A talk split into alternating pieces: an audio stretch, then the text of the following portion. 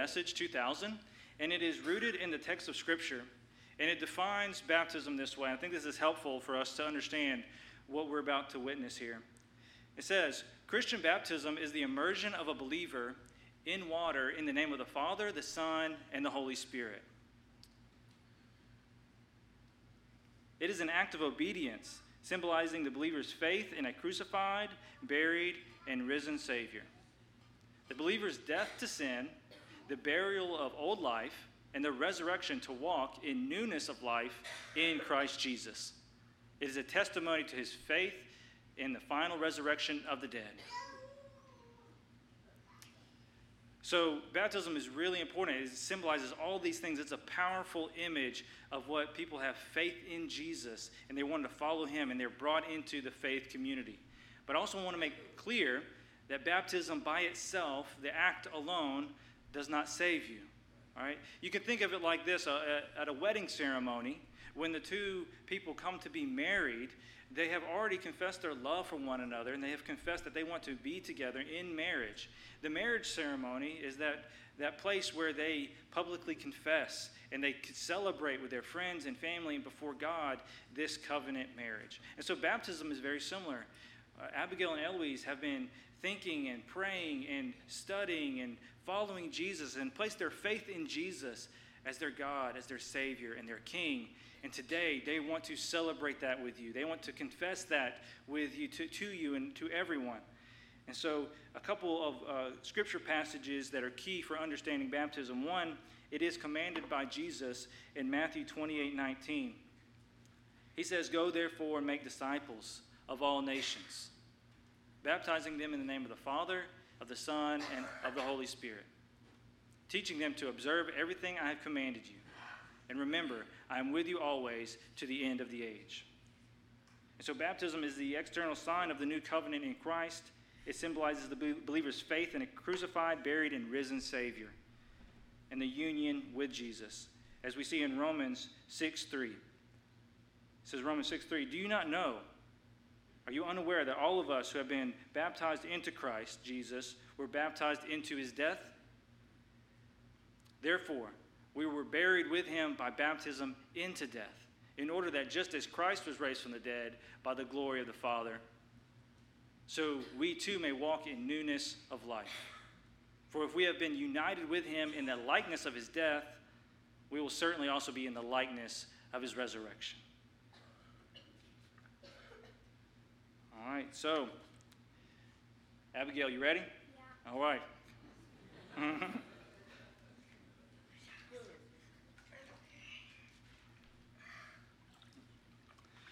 Uh, so Abigail has been learning about Jesus and her, with her mom and me and her family. We thank you all for pouring into her and teaching her about Jesus and showing her what it means to follow Jesus.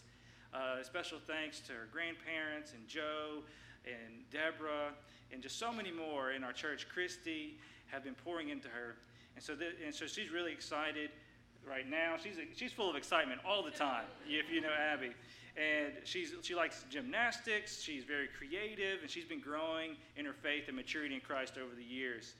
And we have also made it clear that this is Abby's decision. That she's not pressured into this. We want this to be her decision. She wants to follow Jesus, and we support her in that. And we love her as her church family. We love her as friends and family, no matter what. You know that, Abby? We love you no matter what. That's right. Amen. And so, just a few questions about what you, do, you believe and confess about Jesus.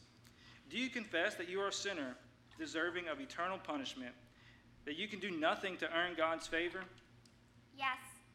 Do you believe that Jesus Christ's death and resurrection is the only way your sins can be forgiven? Yes. Do you proclaim now before this church family, before God, before the demonic powers, you proclaim your total allegiance and faith in Christ as your only God, your only Savior, and your ultimate King. Yes! That's it. Amen. Is it your intention to live a different kind of life because of your trust in Jesus and the new life He has given to you? Yes. Yes. All right.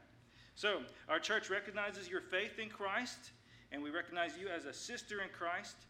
And so, take my hand here, and we baptize you, our, my sister, in the name of the Father, the Son, and the Holy Spirit.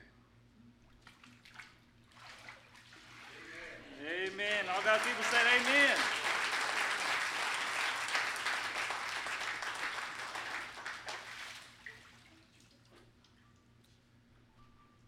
All right, so now Eloise will come down.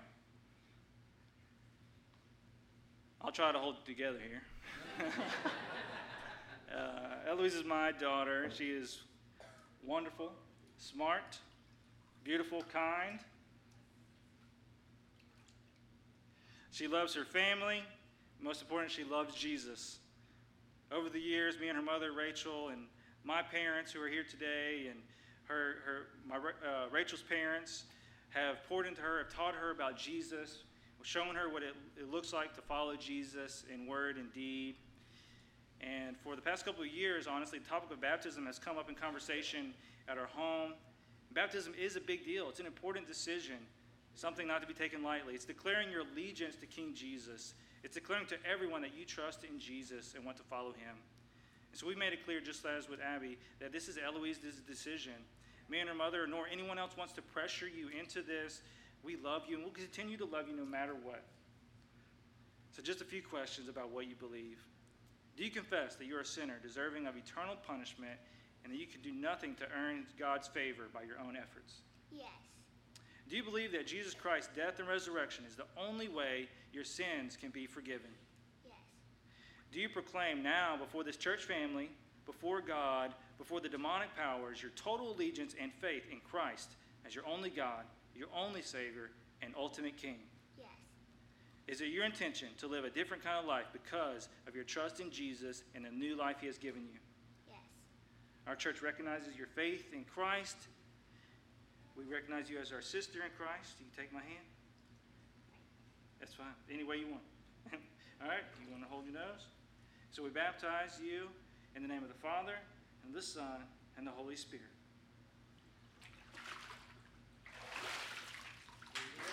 Everybody said amen.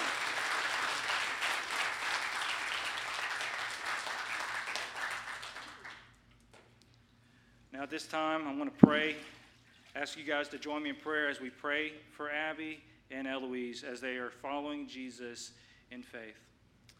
God, we thank you for this wonderful day that we get to celebrate uh, two young ladies confessing Christ, where they are living on, they want to live on mission for you. They trust in you as their Savior, God. Let this mark an important day for them in their memories. Let them always remember this day and look back and see where they publicly confessed and celebrated with your church this great moment. God, we pray specifically for them right now that you bless them, you protect them from temptation, you protect them from the evil one because they will be facing spiritual warfare. They will be facing things throughout their life, God, and we want them to stand firm in the truth. We want them to stand firm in you. And then, God, you keep them to the very end. We know that you will. God, we trust in you. You have all power and give you all the glory for everything today. Be with us as we continue to worship you. We pray these things in Jesus' name. Amen. Now, John's going to come up and lead us in our responsive reading.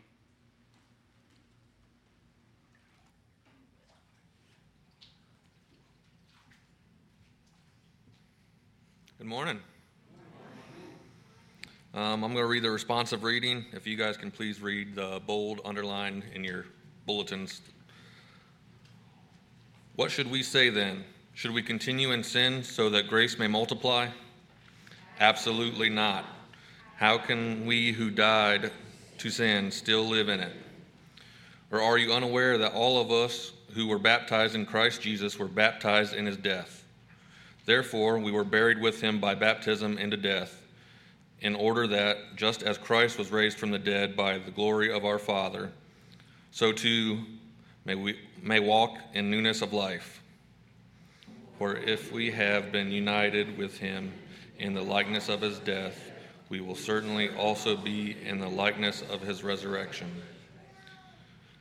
For we know that our old self was crucified with him so that the body ruled by sin might be rendered powerless, so that we may no longer be enslaved to sin, since a person who has died is freed from sin.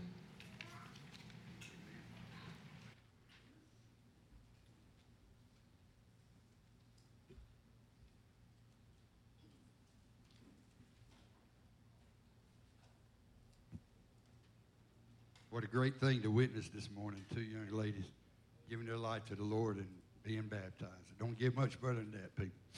As we begin our time of hymn singing, if you stand with us, if you're able, we're going to turn to page 330 and sing, Are You Washed in the Blood?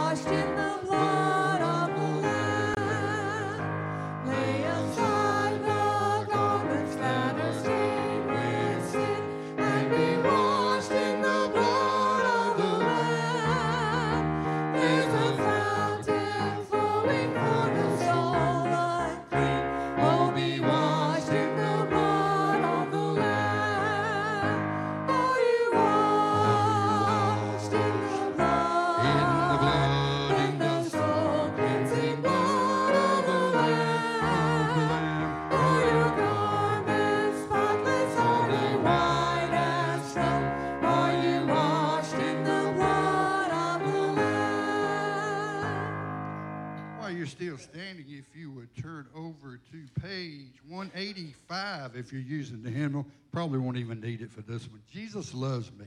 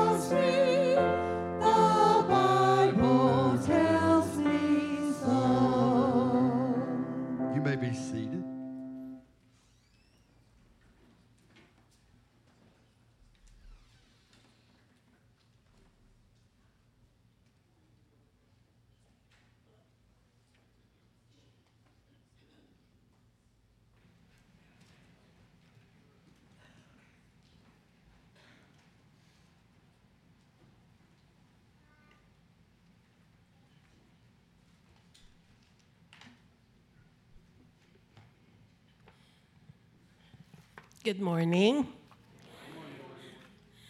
My name is Elaine Richards, and my dearest husband is Bruce Allen Richards. This morning, I will be sharing to you my life testimony. May I glorify our God today and encourage everyone here. I live and grew up in the Philippines for most of my life. We live with my mother's parents and siblings in a compound. We are about 17 grandchildren. And I was raised Catholic, and my grandparents had big statues of saints and images at home. In school, we had religion and theology classes, but nothing really left me and had an effect on me to have a yearning to know God and how I could be saved from hell. On weekends, the place my family lived would become a gambling, a gambling den and a drinking place for my uncles and brothers. Quarrels happened once in a while. There will always be jealousy or envy among us and even among the elders. When I grew up, I worked in a manufacturing firm, and in that company, I was promoted three times in a year and was filled, because of that, I was filled with pride. I was not able to build a good reputation among my colleagues in that company because I always scare them. They are afraid whenever I would go down to their department and scold them for not doing their job well. It was actually in the company that I came to know the Lord. One day I started to seek Him because we were having a big problem with my dad. We basically grew up without a dad at home. He would support us financially, but that's about it. Then all of a sudden, I learned that my dad was cheating on my mom. One of the officers in the company started a Bible study and learned to know how God. One of the officers in the company started a Bible study, and I was invited to attend it. I attended that Bible study and learned how to know and to know how God loves me. But I am a sinner and that I need a Savior to be able to go to heaven. Also, no amount of good works can save me. Being faced with the question of what will happen to me if I die now, where do I think I will be going? It became so real, and I started to listen and, sh- and learn to, to pray using my own words and not the usual repeated prayers that I was taught to recite. John 3:16 For God so loved the world that he gave his only begotten son that whoever believes in him shall not perish but have eternal life. This verse became so clear to me the first time and be enlightened, realized what I have been missing all my life. During a worship gathering, there was a girl who shared her life testimony about her dad. And then I realized others had problems with their dad too, even worse problems than I had. But that girl found peace in God and was able to forgive her dad. I came back to worship again the following Sundays and always looking forward to the messages. I became hungry for the Word of God. I would always open the Bible whenever I had time at work and would even memorize verses. Later on, I started working at a church as the accountant. And at the church, I would attend Bible studies. I started to keep a prayer journal and have a regular quiet time with the Lord. I became aware if what I if what I am doing is wrong, if what I am saying is offending people. Slowly, God helped me through the Holy Spirit. I was humbled in my work and had learned to be considerate of other people. I was happy. I never felt so safe and contented. My heart was full of God's words and promises. Jeremiah 29:11 says, "For I know that plans I have for you," declares the Lord, plans to prosper you and not to harm you, plans to give you hope and a future. It is where I first heard the gospel, where I was grounded in God's word, where I got discipled by godly women, where I served in my first ministry as a choir singer, where I attended singles and leadership retreats, where I served as a volunteer to all the other ministries. For more than 30 years, God has been so faithful to provide for me and give me joy. I was even blessed to be baptized at the Jordan River when I was able to join the Holy Land Tour in 2012.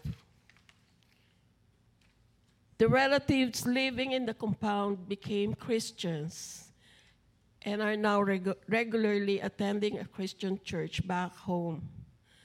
My grand- grandparents' house became a home church, and we started to hold worship on Sundays. Right now, every Saturday evening, we, we, we always have a family Bible study. We use the Zoom application to be able to accommodate bigger crowds. My siblings who were in San Francisco and LA, my cousins in Canada, Australia, and Guam were attending it. I may have retired from work in the church as an accountant, but I still try to involve myself doing ministries. God gave me so many talents, and I am using, I try to use it to glorify Him. My goal now is for me to do, to end well, that when I see my Lord face to face, He will be welcoming me with open arms and saying, Well done, my good and faithful servant. To God be all the glory.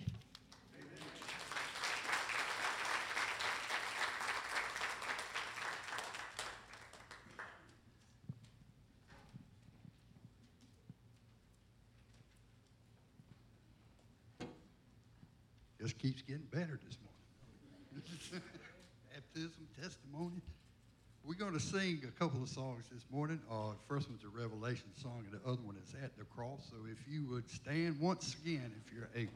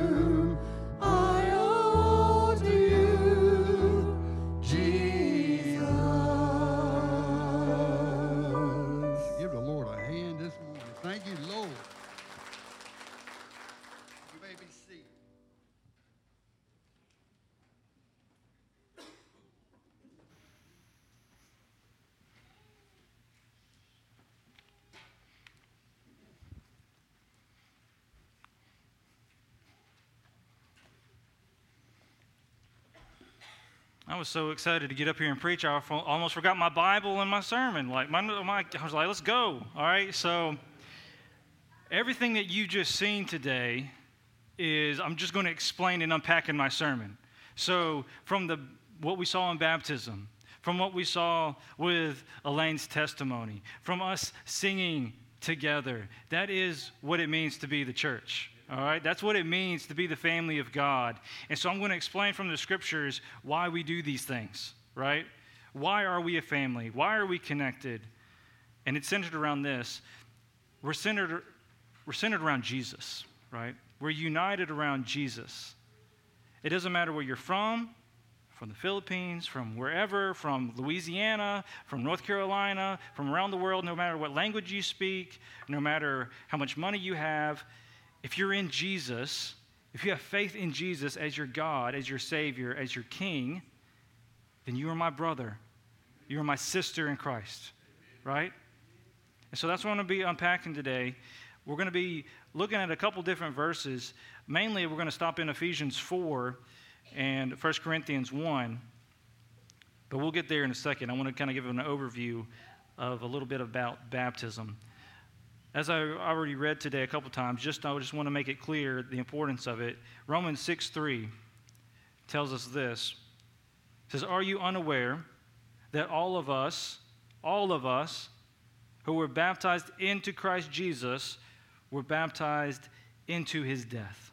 Okay? In baptism, we are declaring that we are united to Jesus. We're united to him. When he died, our old self died. When he died, our sin died.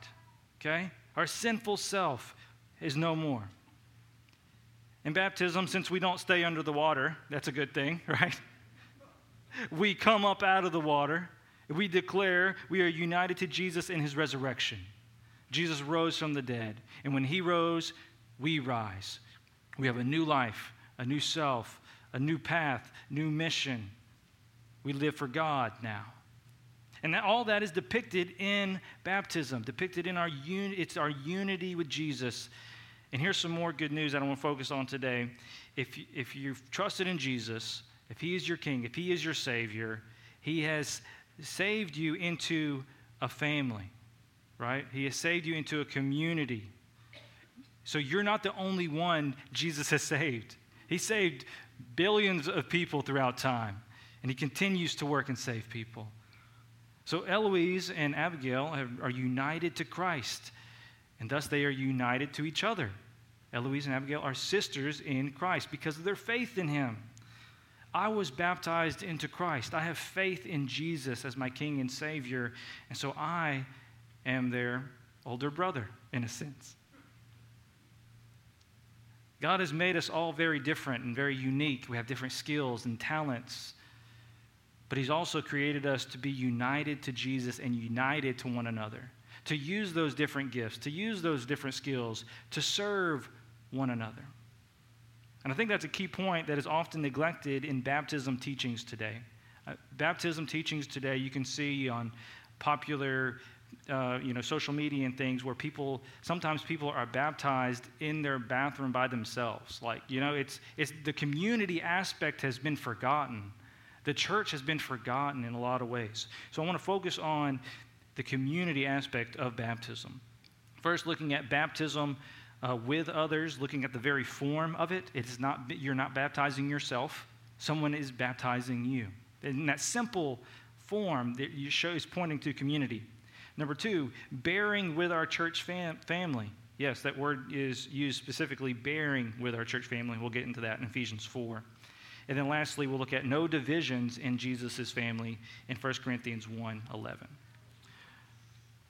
So, the first thing, even in the very form of baptism, it is something passive. That means something, somebody is baptizing you, someone else is there with you. The scriptures do not tell us to baptize ourselves, but to be baptized. And if you think about it, even Jesus, he did not baptize himself. If anyone was worthy to do that, he could have, right? Even John the Baptist is like, I'm not worthy to do this. But Jesus is like, no, we need to do this. This is to fulfill the scriptures, to fulfill all righteousness. And so even in Jesus' baptism, someone was there. And I'm just going to survey a couple instances um, of this happening as well. Even in the extraordinary case of the Ethiopian eunuch in Acts chapter 8, if you remember that story.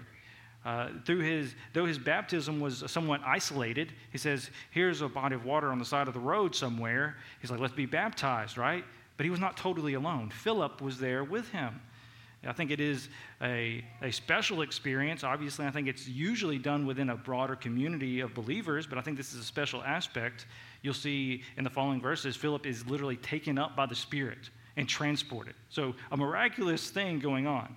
But even in this miraculous encounter, the Ethiopian eunuch is with someone else, right?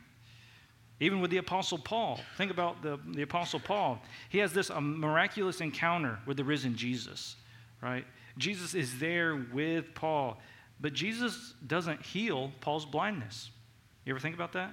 Jesus never heals. Paul's blinded at this moment. He doesn't heal his blindness. Jesus doesn't baptize him right then and there, actually, Jesus never baptized anybody, right? He wanted his people to do the mission. He wanted his people to be included in the mission and to baptize, to be incorporated into the community. So we, Paul waits for Ananias. Ananias comes. God uses works through Ananias to heal, and Ananias and he was and Paul was baptized there with a group of believers. The key verse here is Acts 2:41. Acts 2:41 is a really good picture of what's going on. In the context, Peter is preaching, and they're listening to the sermon. They hear about how they are sinful. They have sinned greatly. They are responsible for the crucifixion of the Messiah, and they are torn, pierced to the heart. And they say, What must we do? And he says, Repent and be baptized. Repent and be united to Christ. Be united to him. Believe in him. Trust in him. Be, show that through baptism. And they're bap- they get baptized. And their baptism is showing com- they're joining with a community of believers. Acts 2.41 says this.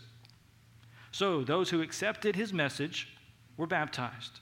And that day, about 3,000 people were added to them. That little phrase at the end, added to them.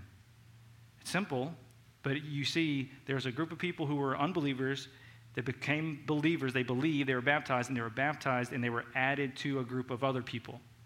Right? They just weren't saved individually. Like, all right, you're saved, good luck. No, it's specifically, they, they take the scriptures, take the time to say, no, they were added to this new group. Right? Once you're saved, you're added to the church.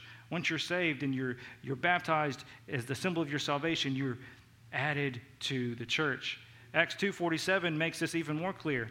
Acts 2:47 says, "Every day the Lord added to their number," or the pronoun here is added to them, right? There, there's a people they're being added to. There's a group they're being added to. It's making it clear that there's a group of new believers being added to them. And some even later scribes copying the New Testament manuscripts actually really want to make this clear. They say, hey, this pronoun here, it, they change it to church. They were added to the church because that's what it's getting at. You know, there is getting at they were added to a church family. They were not just saved to go live individually. They were saved to be added to a group of people. And baptism serves as that like formal entry point. It is a way to declare to everyone to God, to demonic powers, to the church itself hey, I am with you. I am joining you. I believe in Jesus. We are united. It's a ceremony that declares your adoption official. Think of it adoption into the family of God. You've signed, the paperworks have been approved, you have declared it. So now we'll turn to a couple verses even more clearly depicts how baptism displays our unity with other believers. Second point here bearing with our church family. We'll get into that specific wording, bearing with. That's the, the scriptures use that phrase. But first, some context. Ephesians 4 1. This is Paul writing to the church at Ephesus, and he says, Therefore, I, he's talking, is Paul, the prisoner in the Lord, urge you to walk worthy of the calling you have received, with all humility and gentleness, with patience, bearing with one another in love. So, part of being a Christian, part of living as God wants you to live, that calling that He's called you to, to follow Him, to deny yourself, part of that includes being around and interacting with other believers. Gentle, gentleness here means you're going to choose your words carefully when you interact with them. You're going to think about what you say and how you act. It requires patience to interact with people, not jumping to conclusions, listening more than talking. And lastly, being a Christian means literally bearing with other Christians, bearing with one another. This is a strong statement. I was reminded of what, what is the uh, a time when I had to bear with something. In high school, I, we had, yeah, high school, first year, ninth grade, we had this really intense baseball coach. And if we lost a game, if we did something wrong, or if he just was having a bad day, I feel like he would punish us on the baseball field. And the, one of the punishments was he, he would call it a duck walk. Have you ever heard of that? A duck walk? So you squat down and you walk like a duck all the way around the baseball field. Painful. It's painful and humiliating. all right? And so we would say things like, I can't bear this any longer. I can't do this. I'm going to give up, right? And so We were, this is the, one of the most difficult things, the most strenuous things I've ever done. I can't endure this anymore. This kind of suffering is too much for me. And what Paul is saying here is if you're going, you're going to have to endure, you're going to have to put up with, you're going to have to bear with one another. And it might be painful, right? It's, it might be difficult. And not only to endure one another, but to do it in love. In other words, living the Christian life is not going to be easy. In other words, living the, with other Christians is going to be difficult. The, the scriptures are not uh, vague about that. The, the, scriptures do not hide that, that reality. It's not like a bait and switch, like, oh, everything's going to be great. You know, then you get in there like, this is actually kind of difficult, right? It may be difficult, but it's worth it. And it's what God has called us to do. And because we're united in Jesus. Right? That's the, the key here. He's called us to it. He has saved you into his family. We cannot neglect our family in Christ because it's difficult. Those family members, those people in the church, they may be annoying. They may be just as annoying or more annoying or difficult than your own family. But we need to bear with them. And as I was thinking about this today, how does this apply to our church and churches and people today? I think there's a lot of what I would call fake unity in the church. What I mean by that is if, if I would ask everyone here today, do you get along with everybody in church? I would imagine.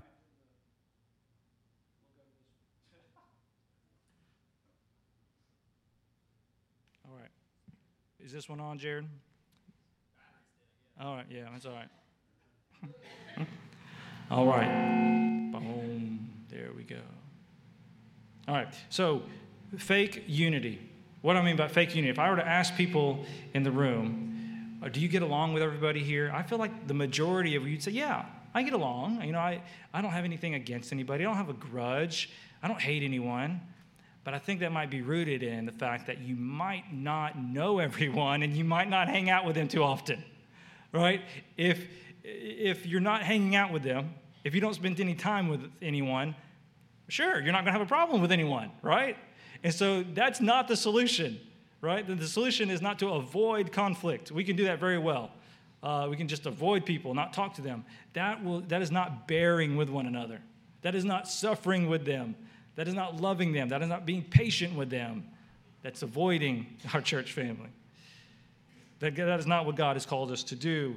God has called us into a family to bear with one another to bear with other Christians in patience and in love.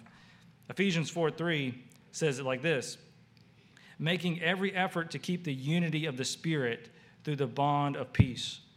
There was one body, one Spirit, just as you were called to one hope at your calling, one Lord, one faith, one baptism, one God and Father of all, who is above all and through all and in all.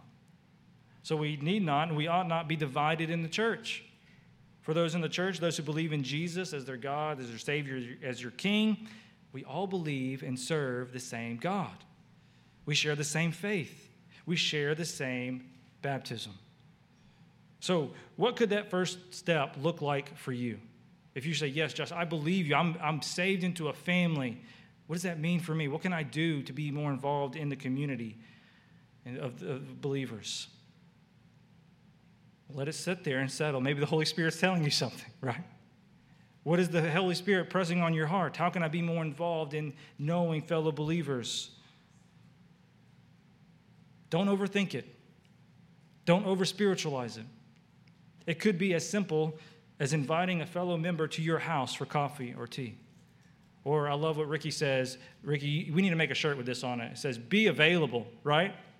Maybe there's, there's a reason you don't have any uh, you can't spend time with any fellow believers because you're too busy.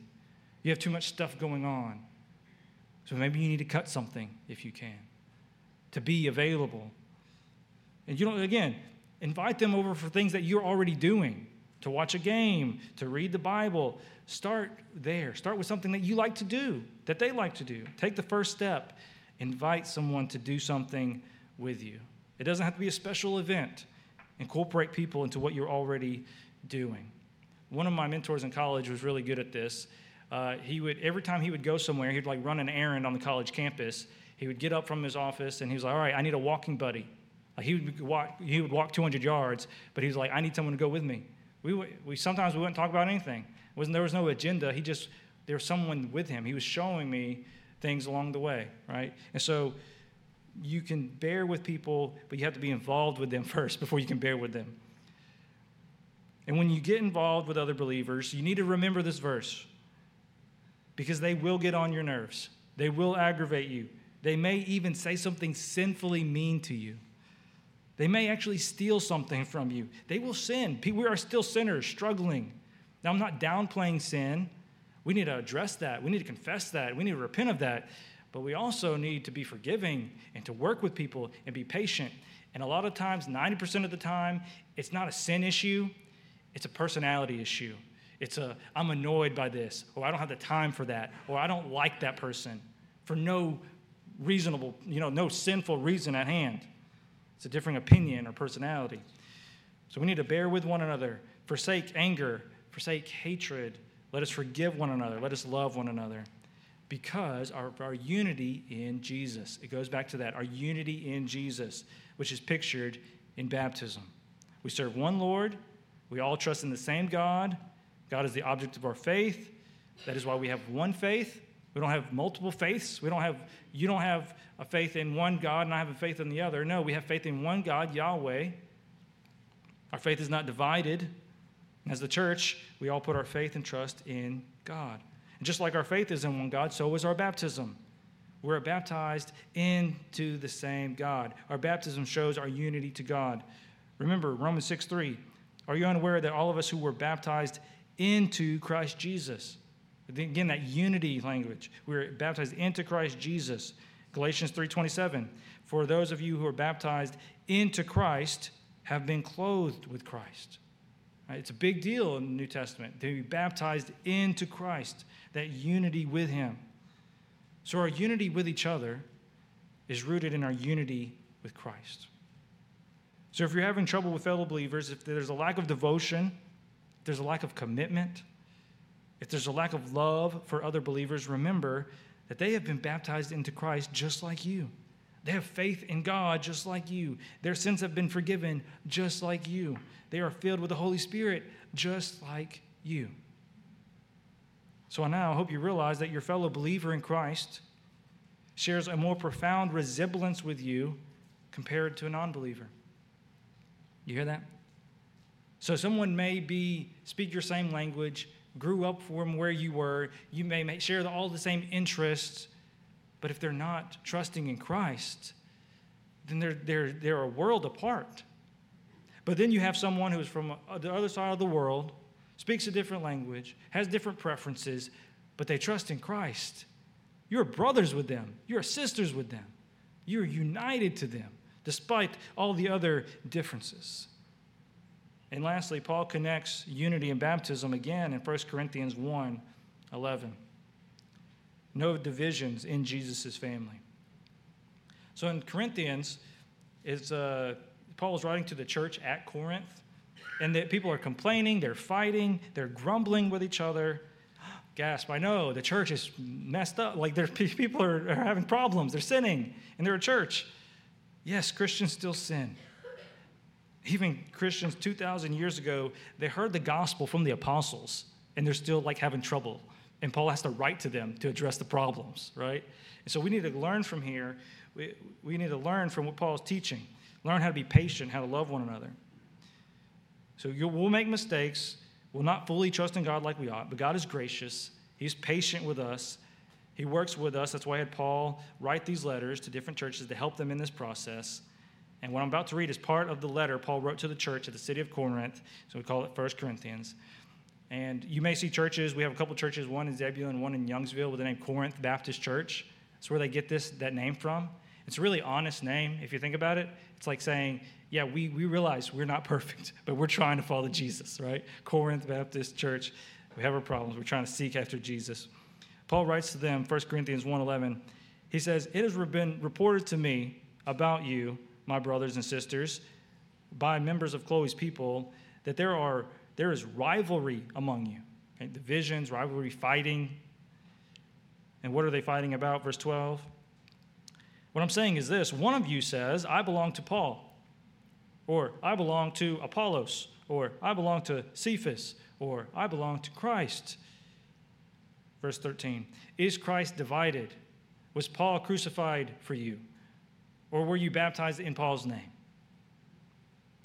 So the people at Corinth, that he'll get into other complications later on in the letter, but here, the people were, it got so bad, people were actually having to travel or maybe write a letter. That was not an easy task to do in the ancient world to report this problem to Paul. It must have been pretty bad. They're like, but we got to tell Paul about this, right? Verse 11 uses the word rivalry, or other versions have quarrels or contentions in verse 11. That there is a rivalry or quarrels or contentions among you. This isn't talking about some little fight or a disagreement over who has the better basketball team, right? That's not what they're talking about. This is a big deal. This same word is used elsewhere by Paul in conjunction with things like murder. Okay, Romans 129 says, "They are filled with all unrighteousness, evil, greed, and wickedness. They are full of envy, murder, and here it is, quarrels or rivalries. These th- the same word used in our passage. Deceit and malice. It's a big deal, big sin problem they're dealing with, right? So what are they fighting about? What are their, they have this intense uh, division among in the church. In verse 12 it says that what they're fighting about is people having their favorite teacher and leader and looking down on others who follow someone else. All right, so the four people he lists here is uh, I belong to Paul. So this is Paul writing here, and then some would say, I follow the Apostle Paul. And you might like the Apostle Paul better than the others because he was a missionary to the Gentiles. So he might have been more flexible in changing and reaching the lost. maybe today, uh, no, I won't say, I won't go that far. Uh, so if you're a Gentile and you want to spread the kingdom of God, you, you like change, you want to break away from tradition, you might be like, I'm on team Paul. Paul's my guy. Anybody else that's talking, I don't want to listen to him. All right? The Jew, if you're Jewish, uh, by you know your tradition and religion, you may not like Paul as much. Even though Paul was Jewish, uh, you might not like him as much because you felt like he was catering toward the Gentiles, that he's uh, foregoing and he's not respecting your traditions. He's changing things too fastly. The Jews were more likely to be on Team Cephas, that is, Team Peter, the Apostle Peter. Peter was very sensitive to the Jewish traditions, and if you were Jewish and didn't like a lot of change, you might be on his team. Some of them liked Apollos. Apollos was another teacher and leader in the church. He was really smart. He knew the scriptures. He probably he knew how to. He was a, a very well spoken person. He probably knew Greek philosophy, because we, we learned this that he was from uh, Alexandria, Egypt, where they taught this. Uh, I'm not a, I'm not on Apollos today, so. he, he, was grew up, he was a native Alexandrian. Look in Acts 8.24, I'll just read it real fast. It says, Now a Jew named Apollos, a native Alexandrian, an eloquent man who was competent in the use of the scriptures, arrived in Ephesus. So he's really smart. He, he knew the scriptures, right? You could see why people might like this guy. But what if you were not so smart? Maybe if you didn't like this fancy talker from Egypt, right?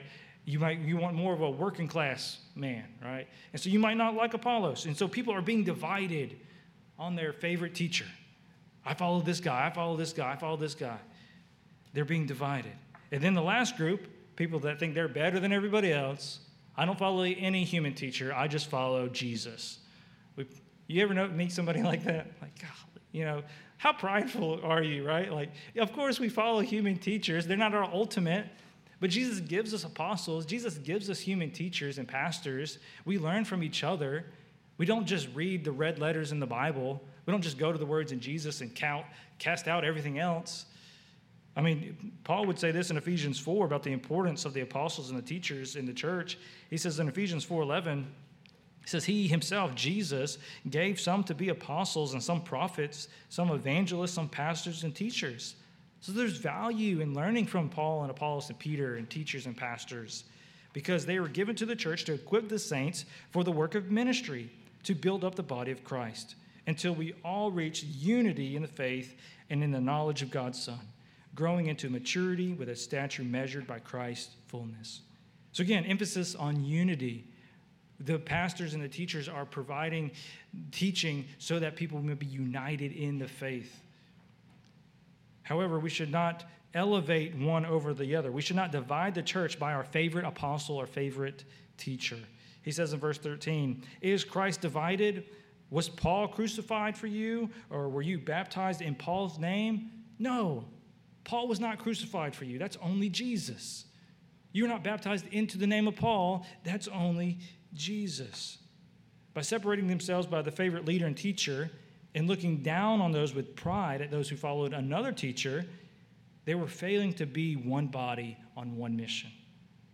As Paul is writing this, he may have been tempted with a little pride himself. It's like, yeah, those on team Paul, that you, you chose the right team. But he doesn't say that. He says, it's not about me. I didn't die for your sin. He couldn't. He was, sin him, he was sinful himself. And so, are we that humble sometimes? Aren't, are we prideful to think that we may not say this? We may not say, I died for your sins. That sounds ridiculous. We know we didn't. But sometimes do we think of ourselves as someone else's Savior? Like we think that they have, we have to save them, we have to work them into the kingdom of heaven. We can't, right? You share the message. It's God who moves the heart. It is Jesus who died for them, not you. We have a we turn the best things into the bad things. We have a savior complex in a lot of ways. So be humbled. Paul was humbled. He, he's like, I'm not your savior. You were not ba- they, they were not baptized in Paul's name. We're, when I baptize people, they're not baptized in my name, right? You were baptized in God's name, in the name of the Father, the Son, the Holy Spirit. One name, one God, in three persons. You were baptized into that name. So, what does it mean to, to be baptized into the name of someone? It's a symbol of one's allegiance, it's a symbol of total commitment. It's showing I am loyal to this person, I'm loyal to God. It is declaring to everyone that you are part of God's kingdom. Because at the end of the day, it's not about Paul's kingdom, it's not about Apollos or Peter or anybody else, it's about Jesus' kingdom, it's about God's kingdom. Paul further humbles himself and shows where our unity should be at. He says in verse 14, he says, I thank God that I baptized none of you except Crispus and Gaius, so that no one could say you were baptized in my name. You see that? Some people might have even been prideful about Paul baptizing them. So that you can imagine them at a dinner party, and they're like, "So, say, how do you come to Christ?" And uh, yeah, I came to Christ when I was 10, and uh, guess, guess who? Uh, George from Alexandria baptized me. And the guy's like, I never heard of George. Paul, the apostle, baptized me. Like, I'm better because Paul baptized me. Like, no, that's not the way it should be. And Paul's like, I didn't even baptize some of you. Like, you can't even claim that. And so Paul's saying here, that's not the point. We have a tendency to miss out on God's good, good gift to us. We're tempted to take God's good gifts and actually use them for our own advantage right? Use some use the pastor or the person who baptized you or the location of your baptism as like some prideful thing.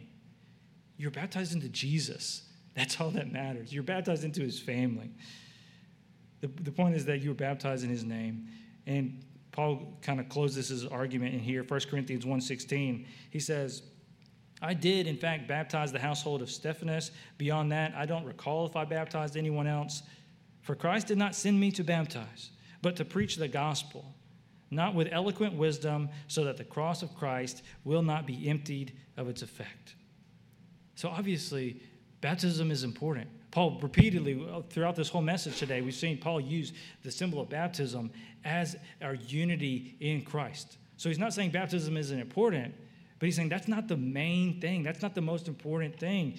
He, he says he is sent to preach the gospel. Somebody else can baptize you. That's fine be baptized in Jesus' name. Let another disciple do that. But preaching the gospel and is Paul's mission. And not notice, it's not with eloquent wisdom.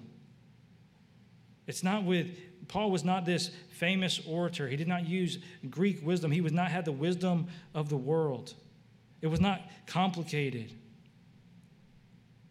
The good news of Jesus is something else. It's not wisdom of the world. It doesn't have to be spoken in elegant speech the message of the cross has power in and of itself. The cross of Jesus has power to save. We don't need to add to it, we don't need to take anything away from it. We just need to share it. We need to trust God to move. He says in verse 18, For the word of the cross is foolishness to those who are perishing, but it is the power of God to us who are being saved. Jesus' death and resurrection for us changes everything. It changes who you are. You're in darkness, you're changed to light. It changes you from sinner to saint. It changes you from being alone into the family of God. The cross changes everything. So remember that. Put that in perspective when considering to neglect God's family. Remember the power of the cross and your unity to Jesus. You are united to these people in Jesus. They have the same faith as you. They're your brother and sister in Christ. Don't neglect them. Be unified in Jesus so you can be unified with one another. Mark's going to come up and we're going to have our song of invitation. Respond in praise to the God who saved you. If you have not confessed Christ, confess Him today as your Lord and Savior. If you want to talk more about what it means to be involved in the church, or what it means to confess Christ, or what it means to be baptized, I would love to talk to you during this time of our song of response, or you can talk to me after the service.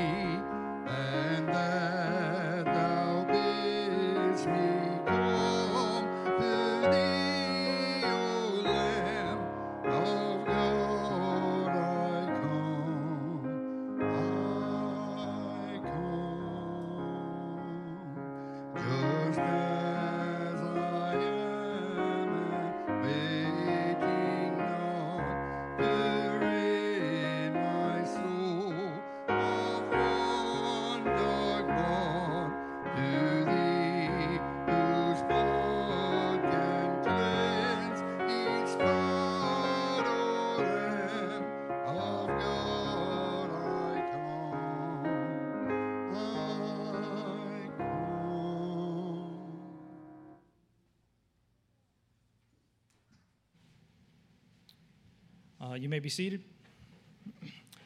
Except Eloise and Abigail. You guys going to come up here. So. and Christy, come up here. Yep.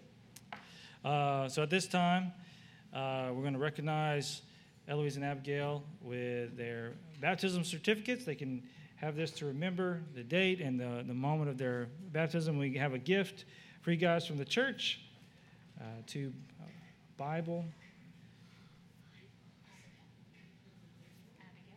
Bible. This keeps coming. All right. And uh, we're also going to, as we're talking about baptism as unity into the church family, they're going to be also committed to the church and becoming members of Union Chapel Baptist Church. And so we're going to, uh, they're going to, for the first time, have uh, dedicate themselves and commit to church membership. And also, this will be a time for all the other church members here at Union Chapel to recommit your church membership. So it's going to be kind of like a responsive reading. And I, I've, I have forgotten my bulletin every every step of the way. This is my fourth bulletin that I need to get. All right, so it's in your bulletin. It should be on the screen as well. There it is. All right, so this is for the members of the church. And if you're not members of Union Chapel, please consider joining as a member. Um, and if you want to, you can say this. If you want to commit to being um, committing to this as the church as a whole, as universal, I think you can do that as well. So here's the question for Abigail and Eloise, and for the members of Union Chapel.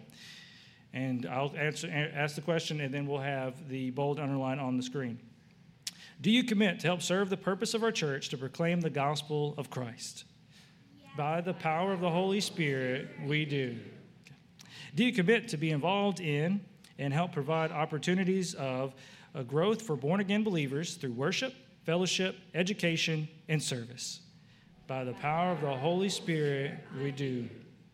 Do you commit to ministering to the spiritual, emotional, and physical needs of our church family and others in our local community and around the world? By the power of the Holy Spirit, we do. All right, let me close this in prayer. God, I thank you for this. God, I thank you for this day.